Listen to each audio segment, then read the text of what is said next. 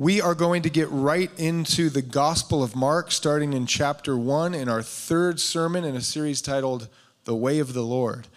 And this particular collection of stories that we're going to go through today is going to really emphasize the second half of our series title, The Way of the Lord. If you'll recall, last week we looked at the first half of the series title, The Way in all of the ways that Jesus came onto the scene after John the Baptist baptizes him and he's anointed by the power of the Holy Spirit. And then he's tested, driven by the Spirit to be tested to overcome all temptation. And then he is sent preaching into all of the surrounding areas, the kingdom of God. And then we saw him left off last week as he called disciples to himself. And in that message, there is all sorts of ways that we are called to model our lives after him. If he truly is the way, we're supposed to look at the life of Jesus and say, okay, well, what does that look like? The only challenge is that if we fail to emphasize the way without emphasizing the Lord, then we may be stuck in the predicament that we often are is uh, with the question, so what? So what if Jesus lives his life a certain way? And so what if he calls? And so what if he uh, does work by the power of the Holy Spirit and preaches? What does that have to do with me? Well, the Gospel of Mark wastes no time to answer that question. As you look at the way of the Lord on the scene in ministry, we're now going to pivot very quickly to a collection of stories that will establish his lordship. And it starts in verse 21. Says, Then they went into Capernaum. They, meaning those disciples he had just called to himself, they're now traveling with him. And it says, Immediately on the Sabbath, he entered the synagogue and taught.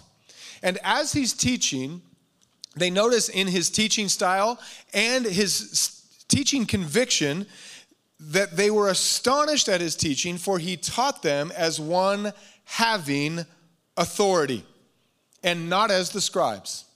And this is the word that we will find as a theme throughout the next collection of stories that we'll look at. Remember, the Gospel of Mark gives us themes to look for as he shares a, a, a number of collaged stories. And the theme for this week, as we look at all the stories that are about to unfold, is Mark is going to help us understand authority of Christ. And this is why the word the Lord is so important. The Lord establishes who the authority of your life is. And without fail, week by week, we keep unpacking things in the Gospel of Mark that should initially make us uncomfortable. Remember, week one, we looked at John the Baptizer coming on the scene, and he was causing people to confess their sin in an act of repentance. And we, we looked at that and said, this is a great time to be talking about repentance as the church is about to grow, to thin out the audience because that is a word that we don't love. Repentance means that you're going the wrong direction in life and God is calling you to do an about face, which means we have to humbly admit that we are not the Lord of our own life. And then last week it says that Jesus was preaching the kingdom of God and causing people to repent of their sin. Another word that we hear in our modern ears and we think, sin, really? Yes, sin. The gospel good news is that Jesus came to save sinners from destruction and to bring them into the kingdom of God. And now we have another word that is just as challenging. A word that will come up in a collection of stories that is the authority or lordship of Christ. And one of the challenges of following Christ in your life is not simply that he calls you to repent and be refreshed and renewed by the power of repentance away from sin, but he also calls you to acknowledge his authority over your life. And authority is a challenging word for me and most of you, if not all of you, because we all have people of authority in our lives as we look back to uh, being a youngster in school or going out into the workplace or joining a team and coaching or having someone over us in our, uh, the place of our dwelling. And wherever there is authority, there is an opportunity for humans to get involved and use authority wrongly. You all have experienced the teacher who abused their authority by causing you to go through a season where you just felt troubled and, and compressed towards a non enjoyable use of authority, or a coach, or the manager. Or more likely, and the tragedy of this sermon on authority is that so many people avoid what we're doing right now because the word authority has been used negatively attached to the name of God. And churches or pastors or spiritual leaders or guides have used the authority that God wants us to submit to in ways that actually pushes us farther from the love of God than draws us near. And so this morning, we will walk through an exercise of understanding the lordship and authority of Christ to acknowledge the way of the Lord as not just a way, or good advice or a good model or example of one way to live life, but as the authoritative way to live life modeled by Jesus Christ. And in doing so, we also have to allow the Holy Spirit to cleanse us from ways that we would recoil at the concept of authority in our life the concept of someone coming to you and saying, Follow me, not just as good advice, but as someone who will demand your life in all of the ways that authority has the ability to direct you and shape you and mold you in the way that you should go. And as we've already stated, we're going to look at a large passage of Scripture. We'll have to go quickly because Mark is going to leave no stone unturned in the way that Jesus comes onto the scene preaching an authoritative lordship for all who would receive him as the king or the Christ in an exhaustive manner, in ways that will probably press us into ways in trusting God that we may feel uncomfortable with. And it starts in the same scene that we look at them being amazed at his authority to teach, unlike the scribes the scribes being really just commentators or people who would make comments on the word or the law based off other understandings from rabbis or Pharisees and people that would try to dissect the word by saying, here's one way to look at it. Well, Jesus comes on the scene and says, here is what this means. You've heard it said in days of old, you shall not commit adultery. I say to you now, the deeper meaning of all of it is that anyone who lusts in their heart has already committed adultery. And all of the ways that Jesus teaches astonishes people by the way he establishes the authoritative word of God as the one who breathed it. And then we get an example of one of the ways his lordship covers a reality of your life. Verse 23 Now there was a man in the synagogue with an unclean spirit, and he cried out, saying, Let us alone.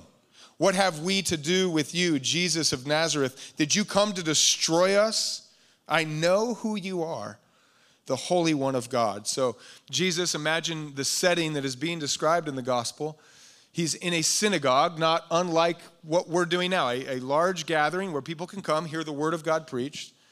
And one of the ways this will thread a theme in the stories that we look at today is in the ways that Jesus establishes authority in surprising and interruptive ways. Jesus is teaching from a scroll, no doubt, and a spirit cries out, an unclean spirit. How's that for an interruption in the middle of church? As someone who is thinking about all of the ways that Jesus will be interrupted as he's establishing his authority and then rebukes any interruption that comes between him and his lordship. I couldn't help but sympathizing as a preacher in all the ways that it's sometimes hard to preach because things just happen. Babies cry, and as as uh, fate would have it, first service, uh, first time that I can ever remember, some kid just ran right up on stage as I'm teaching this. I was like, I'm so glad I was prepared for distractions. He beeline for the guitar and started playing it, and I was like, oh, perfect, perfect. We need an example of interruption because this is what's happening in the teaching of Jesus. He's interrupted by an unclean spirit. And as the unclean spirit cries out at the teaching and the authoritative word of God through the mouth of Jesus, he says, I know who you are.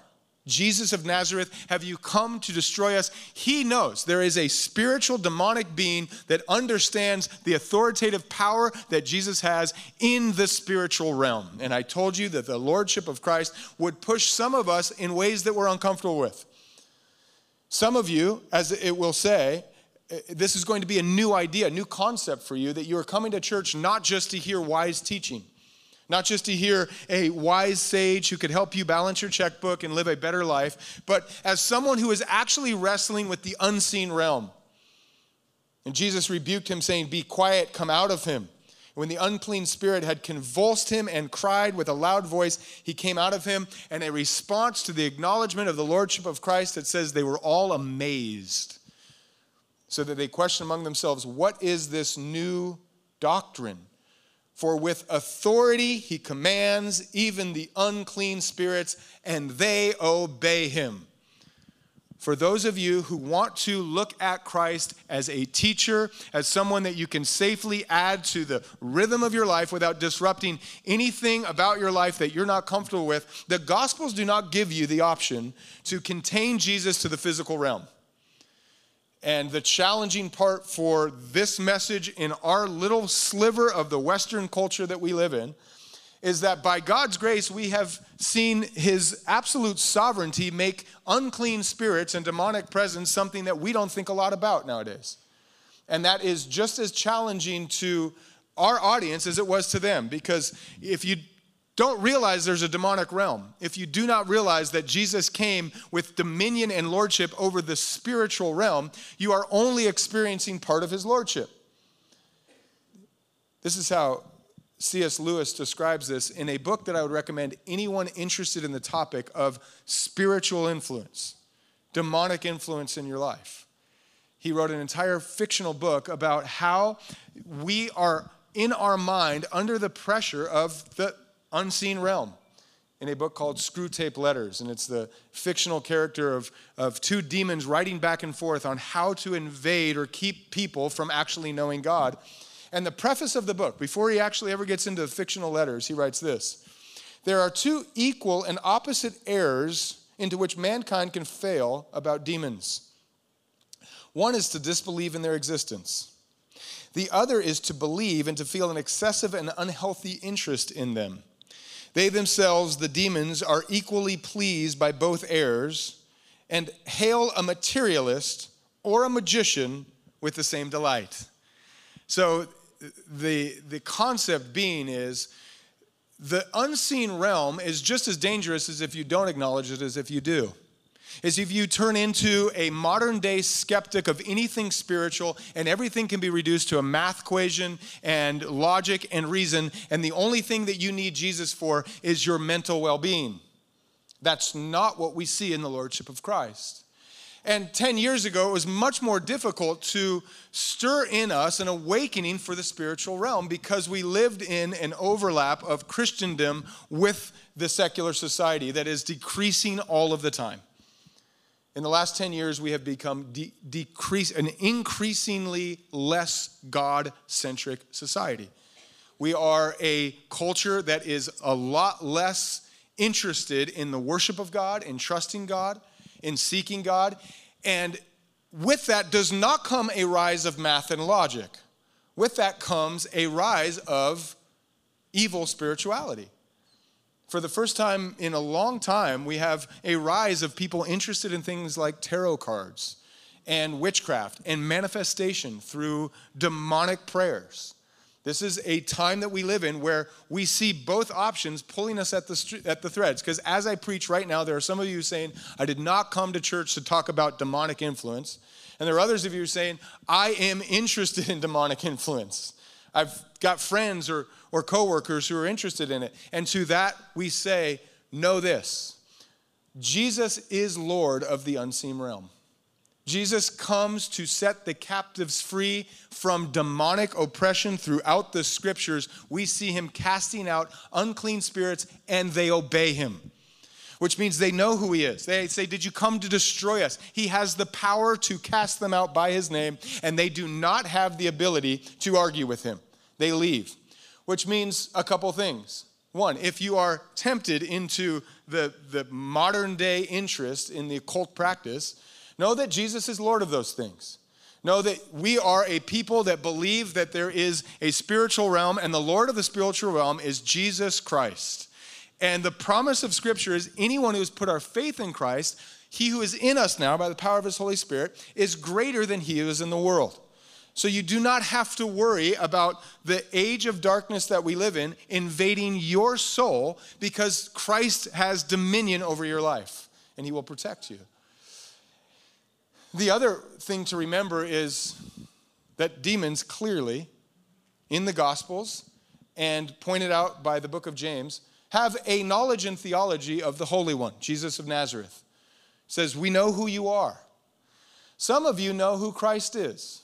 Some of you can acknowledge him as the one who has come to set the captives free from sin and the slavery of sin. But James says, Good for you. Even the demons believe. We see here that the demons have proper theology about Christ. Just knowing God is not enough. It is what you do with that knowledge to call him the Lord of your life and the Savior of your soul that actually matters. It says in Psalm chapter 14, the fool has said in his heart, There is no God. So if you believe in God, you're one step above a fool. But until you surrender your life to the Lordship of Christ, you're still in the category of demonic theology. They know who Christ is. What does your ability to understand the Lordship of Christ in your life move you towards the spiritual realm look like? Have you acknowledged the Christ of the spiritual realm? the one who has set has come to cleanse us from the inside out to remove darkness from our life and to put us as children of the light that trust him in the unseen realm and should have great confidence in this moment because as we have seen Christ diminish in the glory of, of his seat of honor in our culture, we have seen spiritual darkness on the rise. And if you've read the headline news over the last couple years, you should start to see the reality of Ephesians 6 taking place that we do not wrestle with flesh and blood. There's something behind the rulers of our age that is a demonic force pulling them away from Christ and towards the honoring of pride and sin. But don't worry, because Christ is the Lord of the spiritual realm. And that's what this picture is this particular story is painting the picture for us as we go through all of the ways that Christ is Lord. He is Lord of the spiritual realm. Then it says in verse 27 Then they were all amazed, so that they questioned among themselves, saying, What is this? What new doctrine is this? For with authority he commands even the unclean spirits, and they obey him. And immediately his fame spread throughout all the region around Galilee.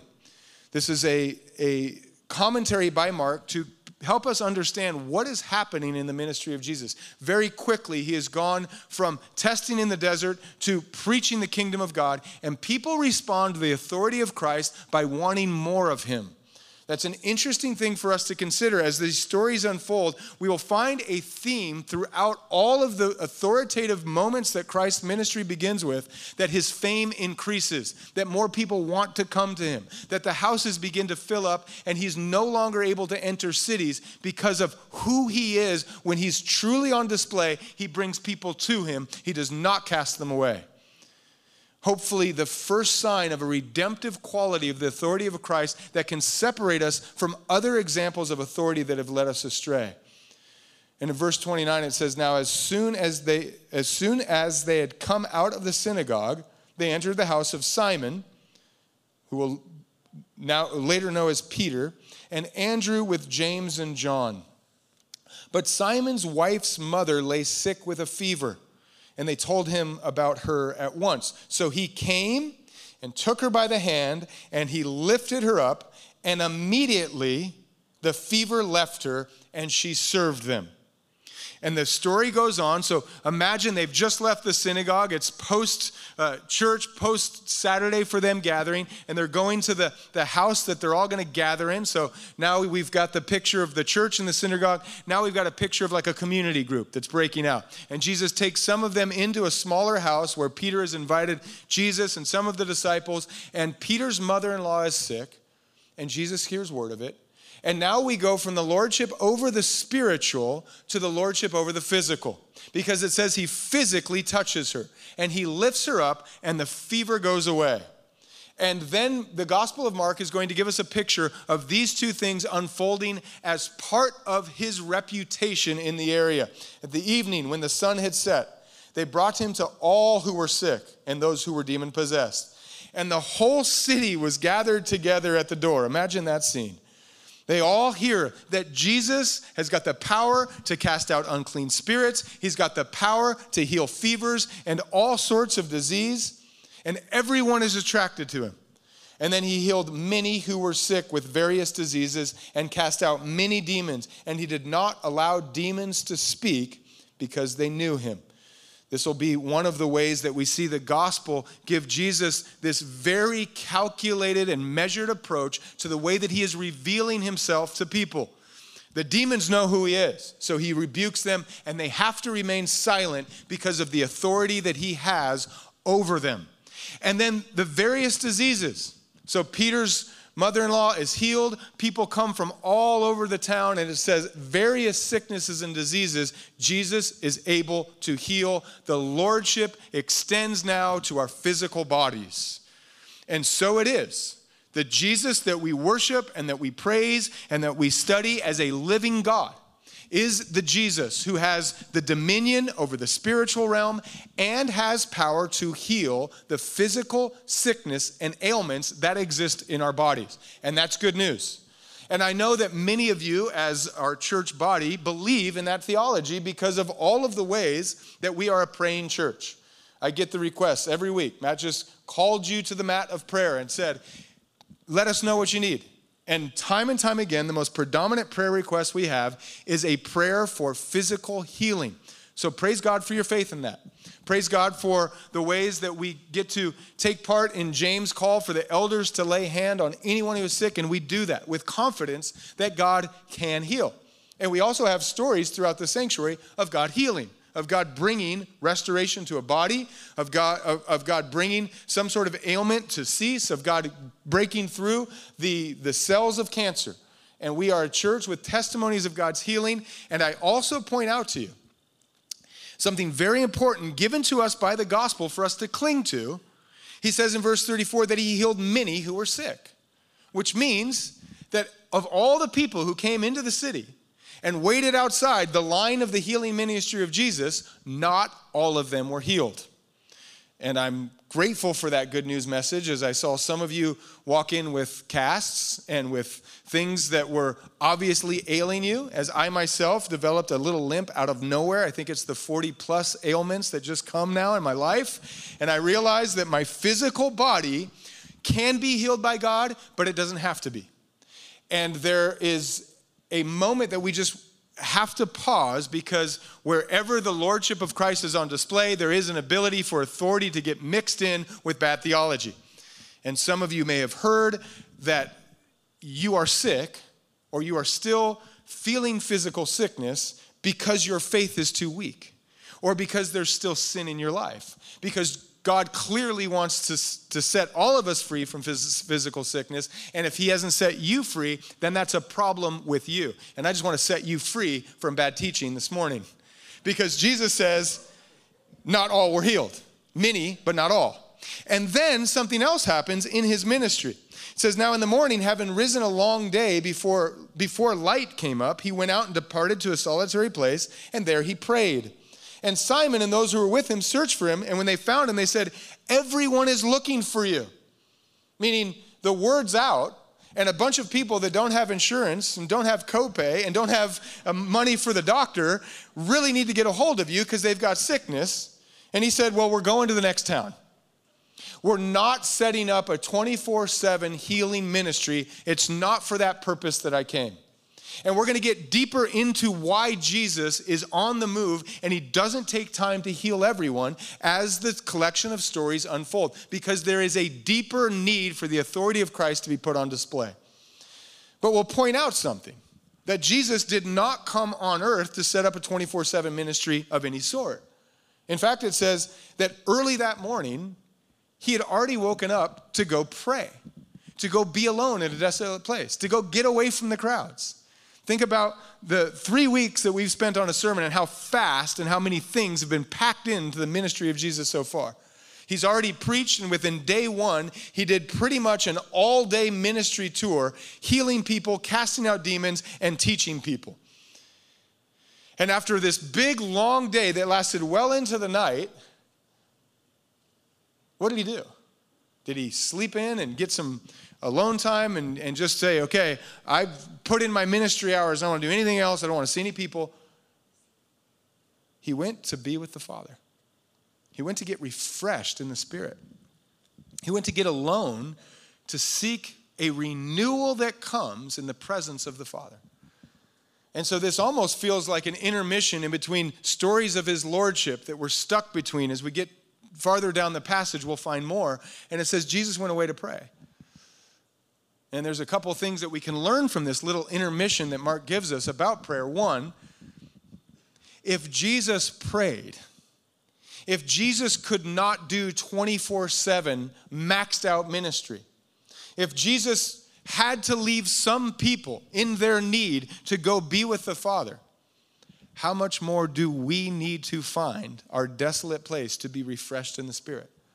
How much more do we need to say to the Father in heaven, I need you before I go crazy from all the busyness and the people that, that surround my life. But also, as we look for ways to redeem the word authority, to look at the lordship of Christ not as a burden, but as this amazing blessing that he calls us into. Hidden into Jesus' example of refreshment and renewal in the presence of God through prayer is also a beautiful example of what proper authority looks like. As Jesus comes teaching with authority, healing with authority, casting out demons with authority, he gives us a picture of authority that is still yielded. Authority that comes from the Father in heaven. Later in the Gospel of John, he says, I do nothing on my own authority, only what the Father tells me to do. And in some of the ways that we have seen authority go wrong in our lives, it is unchecked and it's unbridled. It's someone that's on a mission that came from their own vision and their own idea. And if Jesus submits his authority to the will of the Father, how much more should we who follow Jesus submit any office that he gives us? Should submit any opportunity that we have to step out in faith and speak on his behalf to lead on his behalf, to be authoritative with the word of God and the feet and the hands of Jesus on his behalf, how much more should we be submissive to the will of the Father? And so, to all of the offices that I hold, to the glory of God, I do nothing apart from His will. I pray that through the power of prayer and the humility of submissive authority, that I would never lead this church or preach a sermon or point us in the way that ministry may be opening up without the will of the Father being perfectly yielded to. And I hope I never lead my, my wife or my children or any gospel centric friendship apart from the will of the Father. I do nothing in my own authority, and so it is with you. As we'll see this unfold, God will give us the power of His Spirit to become ambassadors of the authority of Christ how much more do we have to yield? One of the questions that I hope is stirred in your hearts when we get done with this sermon is what does an acknowledgement of the lordship of Christ look like in your life? How do you know that the lordship of Christ, the way of the Lord, is actually being submitted to in your life? One of the early answers that we get in the example of Christ is what does it look like for you to get away to a desolate place to receive the refreshment and the renewal of the will of God for your life through the power of prayer? Verse 37 When they found him, they said to him, Everyone is looking for you. But he said to them, Let us go into the next towns that I may preach there also, because for this purpose I have come forth. For what purpose? for preaching the kingdom of God that comes with the ability to cast out demons and to heal the sick, so that people would know that He is altogether different than any leader or teacher or rabbi or scribe or Pharisee that has ever come through their towns. It is for that purpose. The deeper meaning of all of the ministry moments in the Gospels that we see the life of Jesus unfold is that we would establish His lordship the number one title for Jesus in all of the Gospels is Christ. And number two is Lord. Lord Jesus is how all of those who first followed him saw him, and it was for that purpose that he did what he did. And he, and he was preaching, verse 39, in their synagogues throughout Galilee and casting out demons. And now, verse 40 gives us another picture, another moment where we're collaging stories together to understand the authority of Christ. And we'll now zoom in to another example, an interaction. Because in these stories, we get a zoom out view where he's teaching and preaching and casting out demons to entire towns at once. And then we get a few instances where Mark is going to give us a real specific story, and this is one of them that has a real specific purpose to understand the authority of Christ It says in verse 40 Now a leper came to him. imploring him, kneeling down to him, and saying to him, If you are willing, you can make me clean. Then Jesus, moved with compassion, stretched out his hand and touched him and said to him, I am willing. Be cleansed. As soon as he had spoken, immediately the leprosy left him and he was cleansed. And he strictly warned him, sent him away at once, and said to him, See that you say nothing to anyone, but go your way. Show yourself to the priest, and offer for your cleansing those things which Moses commanded as a testimony to them.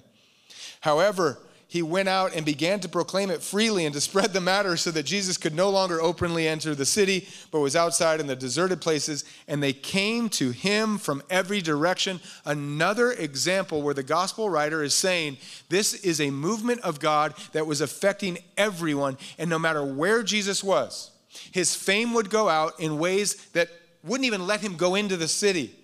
So often we think of Jesus, meek and mild, the shepherd with the sheep on his shoulders.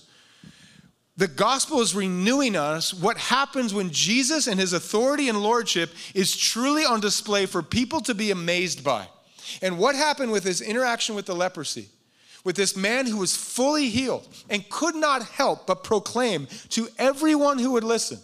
It stirred the whole city so that Jesus couldn't even come in. You get that picture of Beatlemania when the, you know, the Fab Four would try to come in and all the girls were just beating on their cars and they eventually just had to be rushed off. This is what was happening in the time of Jesus. He was someone who was so pure in the way that he drew people in and cared for people and had compassion on people and amazed people with healing and teaching that everyone wanted to get around him. And I still believe that is the best design for how to grow a gospel community is to decrease everyone but Jesus. Jesus says to the man, "Go to the priest and take part in what Moses said, referring to the book of Leviticus, and how you are to be cleansed. This story is important, and, and I believe Mark uses specifics because there is something about this story that I hope will help all of us see the Lordship of Christ for its ultimate aim. Because leprosy was the black plague of its day. It was the Ebola, it was the it was the disease that completely gave you a death wish.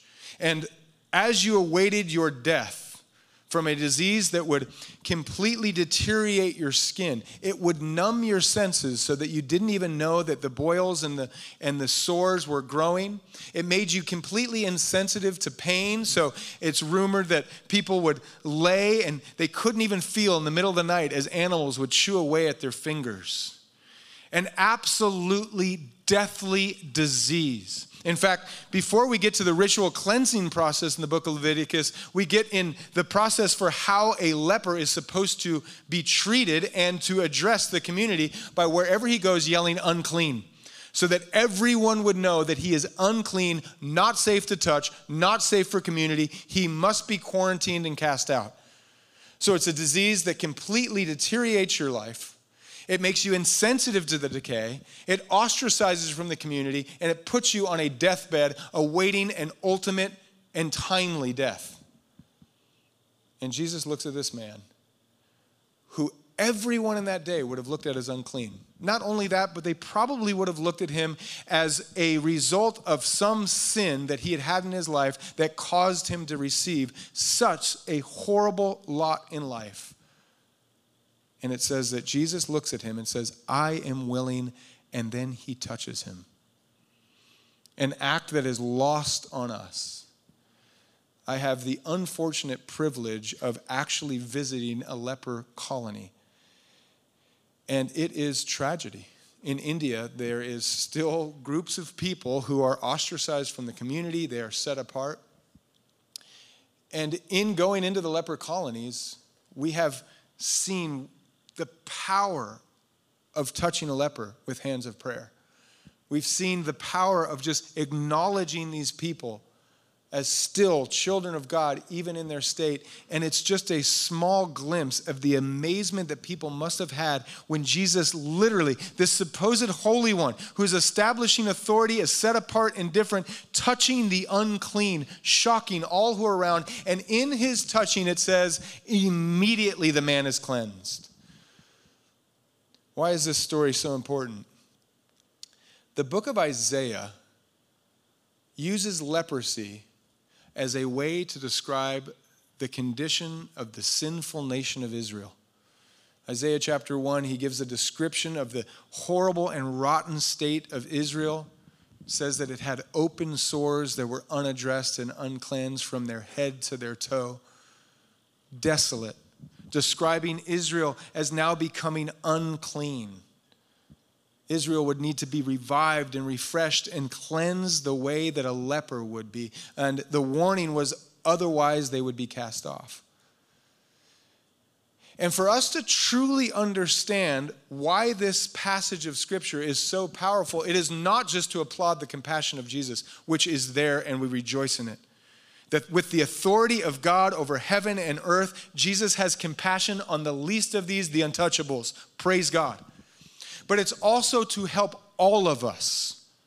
I can confidently say that none of you will be able to experience the touch of Christ due to your physical leprosy, but as a picture of sin, we are supposed to understand what a relationship with the Lordship of Christ does to restore us from our sin. And you think about sin as leprosy, it's something that completely invades your life. It makes you insensitive to all of the decay and the destructive nature that will happen as you go down the road of sin. It will ostracize you from the community of God and God Himself, and it will eventually destroy your life unto death. The thief comes to kill, steal, and destroy, and the picture of leprosy is the way that God sees the dirtiness of our sin. And then you consider the story that's about to unfold. Now, with that in your mind, we understand why the Gospel of Mark gives us a picture of leprosy and immediately gives us a picture of the authority of Christ that is the deepest and most meaningful authority that we have to submit to. And that comes to us, the final picture, the story of the paralytic. Says, And again, he entered Capernaum after some days, and it was heard that he was in the house. Immediately, many gathered together so that there was no room to receive them. And even near the door, and he preached the word to them, and they came to him, bringing him a paralytic who was carried by four men. And when they could not come near him because of the crowd, imagine it, they uncover the roof. An interruption in preaching and teaching, there's a small glimmer of light that now comes through the ceiling of the roof as the dirt and the clay falls away and the, the, the tiles start chipping away. And it says that they let down the bed on which the paralytic was lying. And when Jesus saw their faith, he said to the paralytic, Son, your sins are forgiven. This is another way that we are so blessed in our modern context to receive that as a statement that is a natural gospel proclamation. Our sins are forgiven, praise God. But think of it in his day. And some of the scribes were sitting there and reasoning in their hearts, why does this man speak blasphemies like this? Who can forgive sins but God alone? This is the question that the, the audience of first century Palestine must have been asking.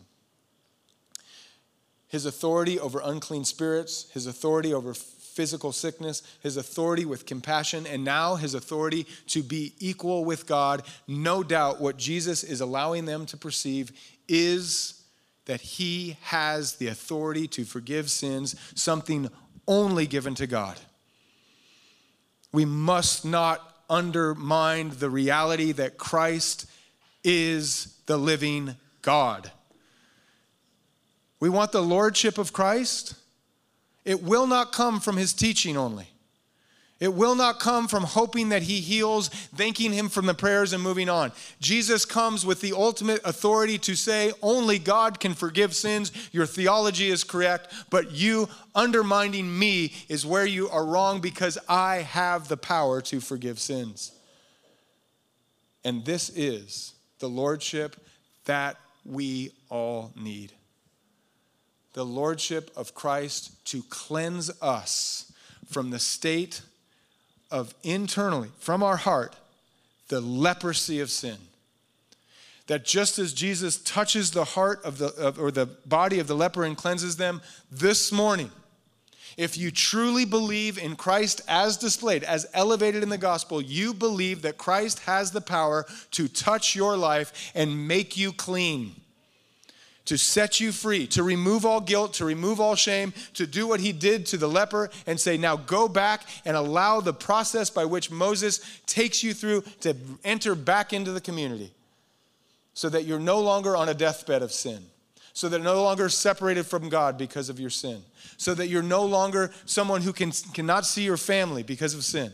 So you're no longer who is insensitive to the tragedy and the destructive nature of the life that you're living because of your sin. He will cleanse you by touching your heart, and He has the authority to do so. It says in verse 8, But immediately when Jesus perceived in his spirit that they reasoned thus within themselves, he said to them, Why do you reason about these things in your heart? Which is easier to say to the paralytic, Your sins are forgiven, or to say, Arise, take up your bed and walk? But that you may know the Son of Man has the power on earth to forgive sins, he said, I say to you, Arise and take up your bed and go to your house. It is a conundrum for the audience that was listening, which is easier to say. Only God can do either of those things the ultimate authority for physical healing, the ultimate authority for spiritual newness of life. And so that Jesus does not offer forgiveness of sins without a display of his power, he says, So that you would know what I can do, I will heal this man. And he rises and he walks. And immediately he rose and took up the bed and went out in the presence of them all, so that they were amazed and glorified God, saying, We never saw anything like this. What does the lordship of Christ look like for those who truly acknowledge him? That is the question that is being stirred as we read all of these stories. The lordship of Christ, to acknowledge a spiritual dimension of reality and say that Christ is the king to acknowledge that there is a physical dimension of reality and our outward body is perishing, but God is sovereign over all of it. He can heal to his glory. But the ultimate reality is that what we need more than anything else if God came and only healed cancer and only healed all of our ailments and only got us so that we could walk without a limp, and we still died dead in our sins, it was all for naught. And yet, all of us, whether we limp, whether we go in maimed with one eye or one arm, whether we have cancer, whether we die in a car accident, when we meet the Lord face to face and our sins have been forgiven by the profession of faith for the one who cleansed us of our sins, we will have eternal life and life everlasting.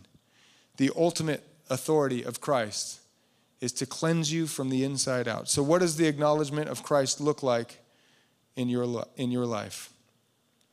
I'll give a couple answers and then we will take communion. One, to acknowledge the authority of Christ is to have confidence in him.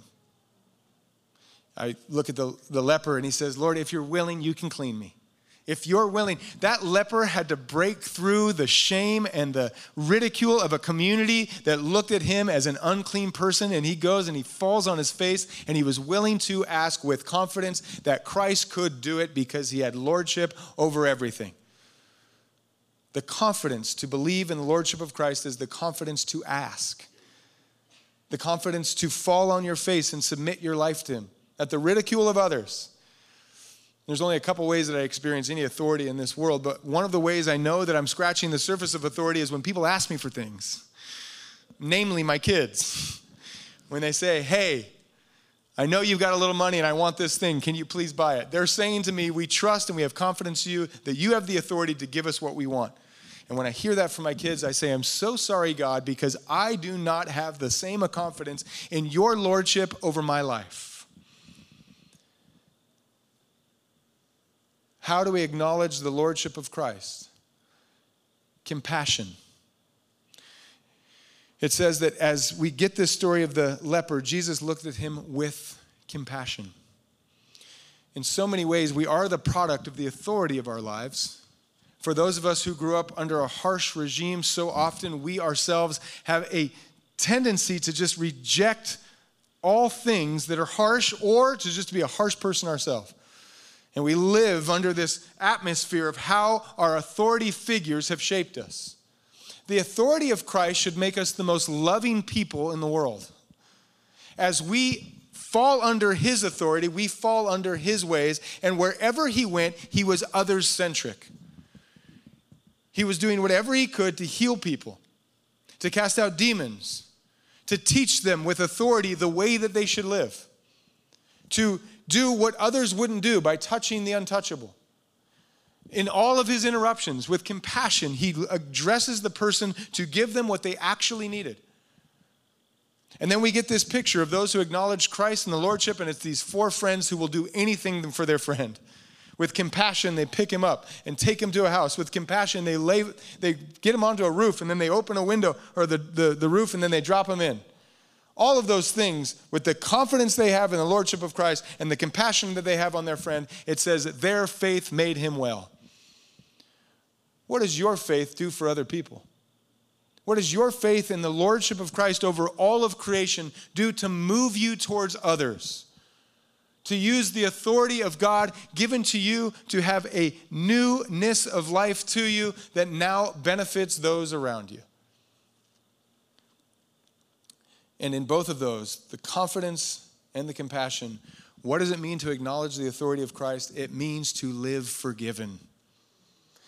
It means that no matter what you have done, no matter what open sores that sin may have left on you, no matter what guilt or what shame, no matter what others have done to you, the healing power of God has the ability to cleanse you from all unrighteousness, to be set free as a new creation in Christ. If He truly is the Lord over all creation with the power to forgive sins, then He has the power to forgive you and make you a forgiven person so that you no longer have bitterness, you no longer have hurt and pain and guilt and shame. You have the ability to be cleansed as a leper is cleansed and to be set forth to be joyfully proclaiming the goodness of God to all who will listen.